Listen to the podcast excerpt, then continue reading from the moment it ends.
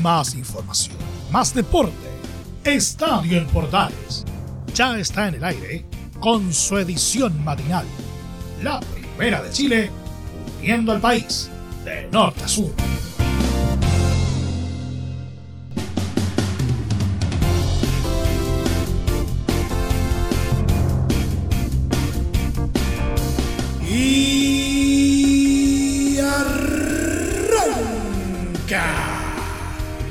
Señoras y señores, ¿cómo les va? Muy buenos días. Bienvenidos una vez más, bienvenidos al show. Se lo dijimos a comienzo de semana. Iba a ser una semana bastante cortita por lo demás.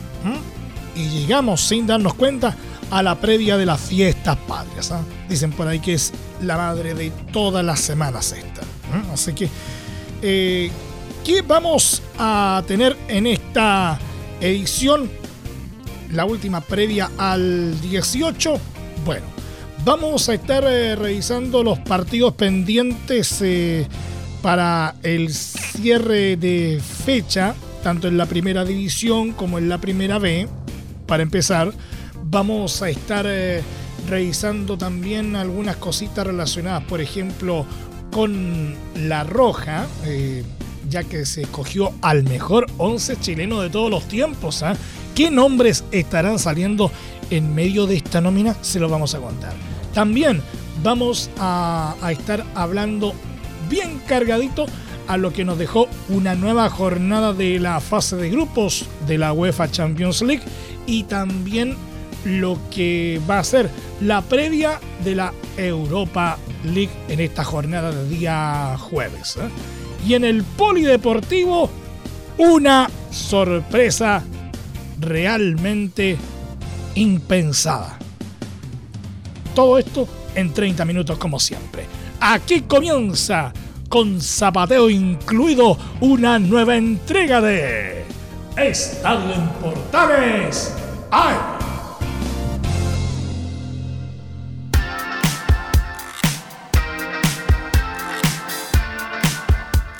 Desde el mate central de la primera de Chile, uniendo al país de norte a sur, les saluda Emilio Freixas. Como siempre, un placer acompañarles en este horario. En el cierre de la fecha 21 del Campeonato Nacional 2021, Palestino recibió por 3 a 1 a Melipilla con dos goles de Brian Carrasco, un resultado que le sirvió al cuadro árabe para dejar los últimos eh, puestos del torneo y complicar a los potros en la parte baja. En el minuto 13 del compromiso, Carrasco anotó el primero de su cuenta personal vía lanzamiento penal. A los 23, el formado en Audax italiano repitió para incrementar la diferencia, mientras que 10 minutos más tarde, Misael Dávila convirtió el 3 a 0.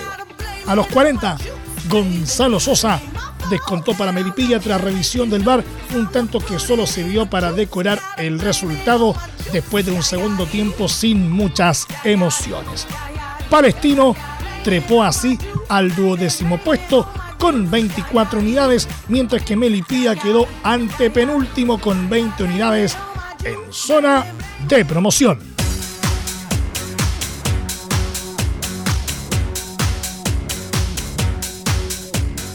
A pesar de que faltan más de 10 días para el Superclásico en Universidad de Chile, están atentos a la situación del uruguayo Ramón Arias, quien sigue en duda por su problema físico para enfrentar a Colo Colo. El saquero no ha podido dejar atrás las molestias musculares en el sóleo de una de sus piernas, dolencia que sufrió, recordemos, en el pasado encuentro ante Deporte La Serena y que lo mantiene con trabajo diferencial en las prácticas en el CDA. Debido a esto, es que en los azules estiman que el tiempo de recuperación del jugador pueda superar el estimado, asomando la probabilidad de que se pierda el choque con los salvos pactado para el próximo domingo 26 de septiembre en Rancagua. Con este panorama es que en la U deberán seguir atentamente la evolución que tenga Arias en los próximos días sin la certeza de que pueda estar de vuelta en el plantel y a las órdenes del técnico Esteban Valencia.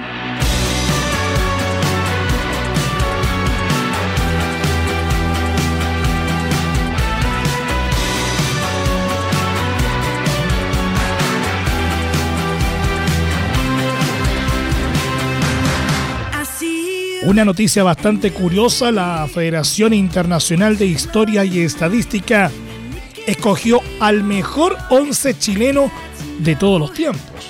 En el arco está Claudio Bravo.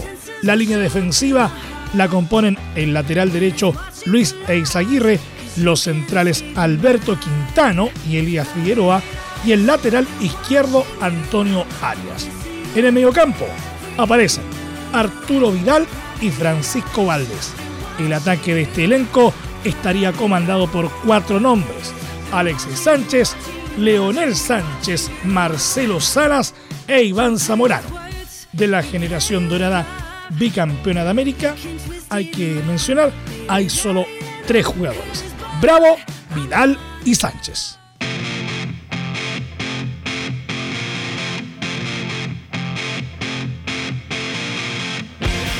Es momento de revisar lo que pasó en la primera B durante la jornada de ayer miércoles. San Luis y Deportes Iquique repartieron puntos este miércoles luego de empatar 1 a 1 en Quillota en un compromiso correspondiente a la fecha 20 del campeonato de Primera B. Pese a que el local avisó primero, el primer gol del encuentro favoreció a la visita. Hans Salinas a los 9 minutos de penal puso el 1-0 en el marcador tras una falta cometida por el portero Pablo Heredia. No obstante, el equipo canario respondió rápidamente por intermedio de Fernando Coniglio, que con un cabezazo anotó el empate a los 17 minutos. En el arranque del complemento, los Dragones Celestes estuvieron más cerca de anotar el segundo tanto, pero los quillotanos luego equipararon las acciones de juego. En los minutos finales, el anfitrión metió presión para llevarse la victoria, pero carecieron de la precisión necesaria en los metros finales para marcar otra conquista. Con este resultado, San Luis se ubica duodécimo con 20 puntos, mientras que Deportes Iquique con las mismas unidades es un décimo. Ambos equipos siguen cerca de la zona de descenso que actualmente ocupa Cobreloa con 17 positivos.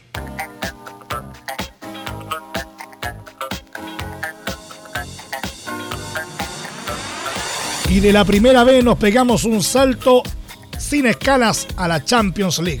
Inter de Milán con Arturo Vidal, algunos minutos en cancha y con Alexis Sánchez en la banca, tuvo un triste estreno en la Champions League al sufrir una agónica derrota de 1-0 ante Real Madrid en el estadio Giuseppe Meazza por el grupo D del certamen. El cometido del Rey comenzó a los 64 minutos de juego cuando ingresó en reemplazo del turco Hakan Kalhanoglu en la mitad de la cancha.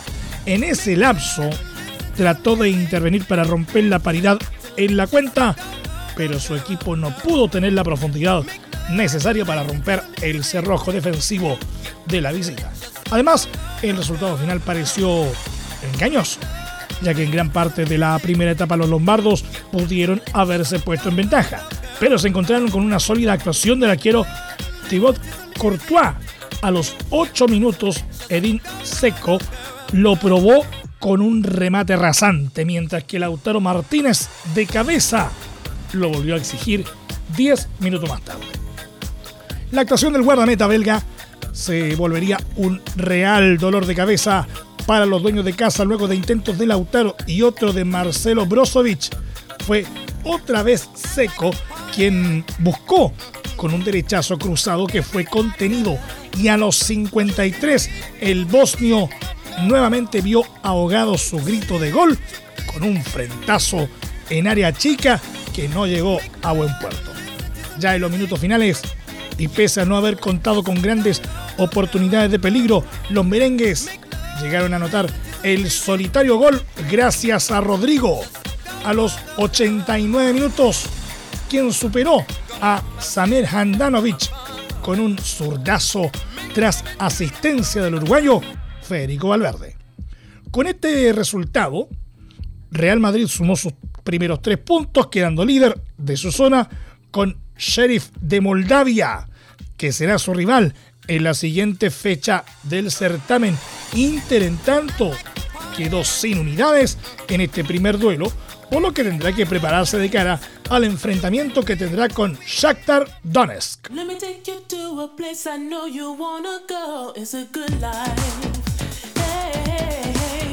Paris Saint-Germain, uno de los candidatos al título, falló en mostrar el poderío de su plantel con Lionel Messi, Neymar y Kylian Mbappé y decepcionó al cosechar un discreto empate 1 a 1 con Club Brujas este miércoles en Bélgica en la primera fecha de la Champions League. Los franceses, finalistas en la final de 2020 y semifinalistas en la temporada pasada, debían presentar sus credenciales como favoritos a ganar la orejona, pero no brillaron en cancha pese a la categoría de sus figuras. El PSG se adelantó en el marcador a los 15 minutos con un gol de Ander Herrera y parecía que podía comandar una victoria abultada, pero la ventaja duró hasta antes de la media hora tras el empate de Hans Vanaken a los 27 minutos. Por su parte, Messi en su primer partido de Champions con un equipo diferente a Barcelona, el club de toda su vida, no pudo celebrar. El capitán campeón de América con Argentina tuvo poco contacto con el balón y la más clara en sus pies fue un zurdazo que se estrelló en el palo, además terminó amonestado. Mbappé y Neymar tampoco pudieron cumplir en el estadio Jean Bradel en Bélgica. El francés fue reemplazado por Mauro Icardi en el segundo tiempo y el brasileño, pese a jugar todo el partido, no conectó ante la fuerte defensa rival. Con el resultado, Paris Saint-Germain desperdició la oportunidad de arrancar con buen pie y quedó segundo en el grupo A por debajo de Manchester City que protagonizó una espectacular goleada por 6 a 3 ante Leipzig. La próxima semana, en la segunda fecha de Champions, Paris Saint-Germain peleará por el liderato ante el City en París, en un duelo que también estará marcado por el reencuentro entre Messi y Josep Guardiola, el técnico con el que vivió sus mejores años en Barcelona.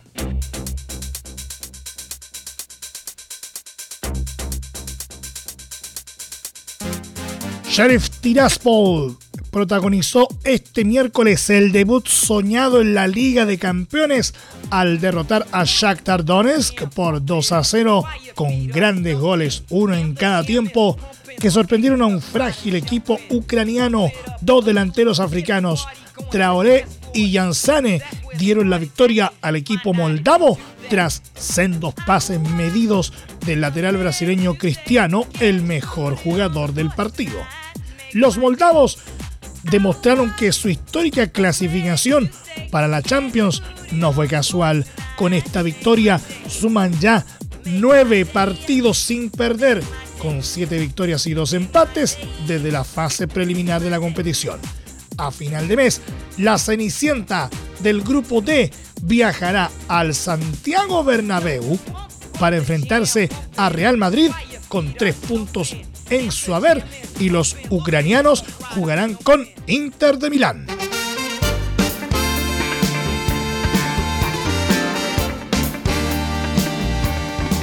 Y de la Champions nos vamos a la Europa League.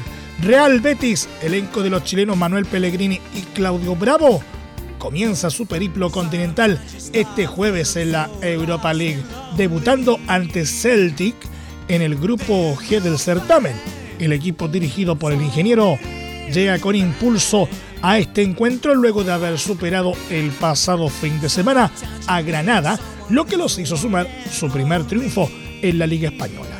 Los béticos lograron tener un lugar en este torneo europeo al haber quedado sextos en la pasada temporada de la categoría máxima del fútbol hispano, lo que les permitió volver luego de su última presencia en la edición 2018-2019. Para medirse a los escoceses, es posible que Bravo deba volver a esperar su oportunidad desde la banca, ya que el puesto de titular en el arco verde y blanco ha sido ocupado en las jornadas anteriores por el portugués Ruiz Silva. En tanto, Celtic también arriba inspirado a este cruce luego de haber goleado a Ross Country en la Premiership de Escocia, resultado que los dejó cerca del liderato. Los Hopes intentarán amargar a los andaluces en el Benito Villamarín y así dar un golpe de autoridad en un reñido grupo que comparten junto a Bayer Leverkusen y Ferenbaros. El duelo entre Betis y Celtic se jugará este jueves desde las 13.45 horas.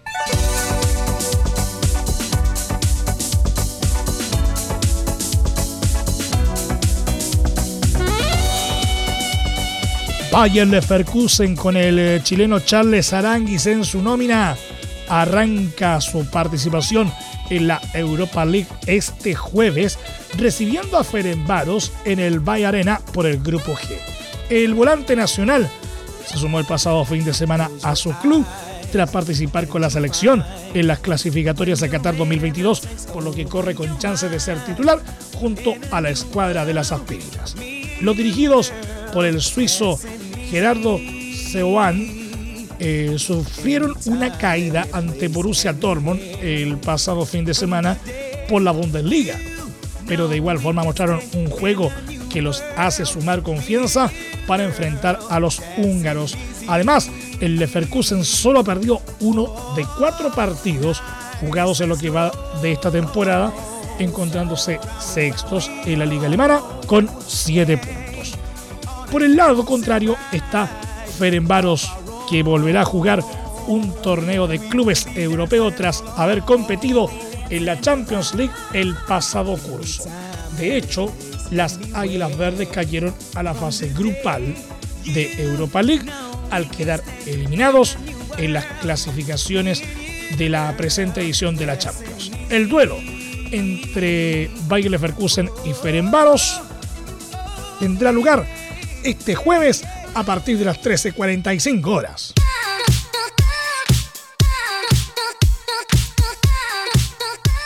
Nos vamos al polideportivo. El equipo chileno de los Cóndores hizo historia este miércoles al conseguir su primera victoria sobre Argentina en el rugby 15 en un encuentro amistoso por la Copa Trasandina en el Estadio San Carlos de Apoquindo con un marcador final de 25-24 a su favor.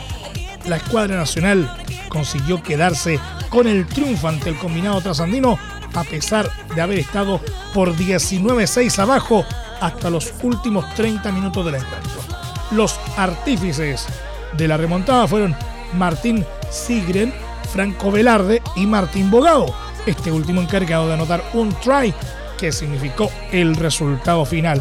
Los dirigidos por Pablo Lemoine se preparan para el clasificatorio a la Copa del Mundo de Rugby de Francia 2023 en los próximos 2 y 9 de octubre, instancia en la que deberá medirse a Canadá.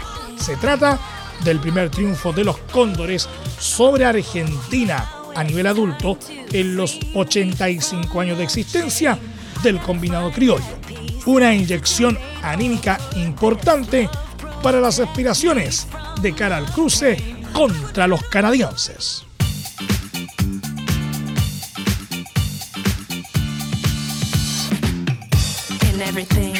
Y este 17 y 18 de septiembre Chile enfrentará a Eslovaquia en Bratislava en un duelo válido por el Grupo Mundial de la Copa Davis. Para esta llave, la cual se disputará en una cancha dura y bajo techo, Cristian Garín, número 17, asoma sin contrapeso para ser el jugador número uno ante los europeos, quienes cuentan con Norbert Gombos, número 115, y Alex Molkan, número 117, como mejores singlistas. Sin embargo, Nicolás Massú no tendrá una tarea sencilla. ¿Quién será el segundo singlista de Chile? Los tres aspirantes tienen ventajas y desventajas para ser elegidos por el capitán. Por ranking, Tomás Barrios, 159, es el jugador número 2 del país. Pasa por el mejor momento de su carrera y viene de ganar un Challenger hace un mes. Sin embargo, un punto que le podría jugar en contra es que en canchas duras no ha tenido muy buenos resultados. De hecho, la semana pasada jugó en arcilla. También está Alejandro Tavilo, número 183. El zurdo viene de tres derrotas consecutivas y ha tenido un 2021 irregular. Eso sí, su mejor resultado en la temporada fue una final de Challenger en cemento y algo que juega a su favor, está acostumbrado a entrenar en pistas más rápidas. Por último, asoma Nicolás Jarry, número 214. El príncipe volvió esta temporada tras su sanción y a pesar de conseguir varios resultados destacados, aún le falta para llegar a su mejor versión. Eso sí, Jarry tiene una experiencia mucho mayor que Barrios y Tavilo en Copa Davis y torneos importantes, por lo que eso podría pesar de cara a la decisión que tome Masu.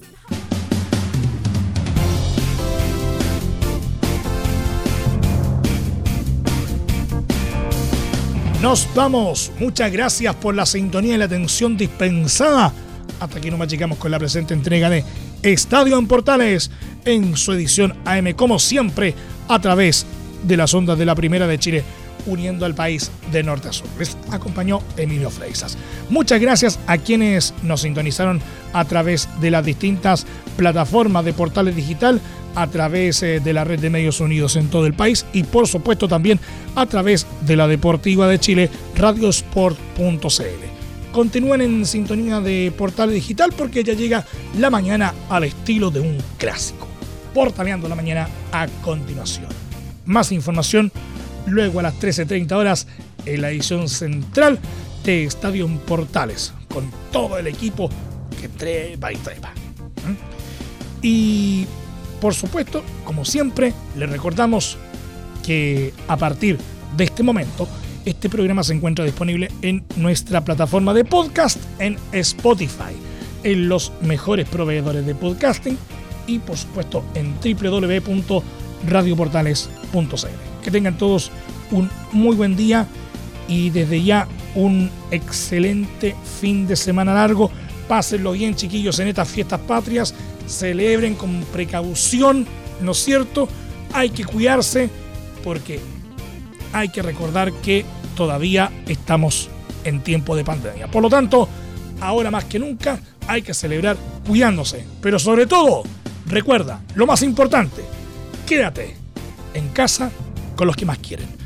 Un abrazo, que tengan un excelente 18. Más información, más deporte. Esto fue Estadio en Portales, con su edición matinal. La primera de Chile, uniendo al país de norte a sur.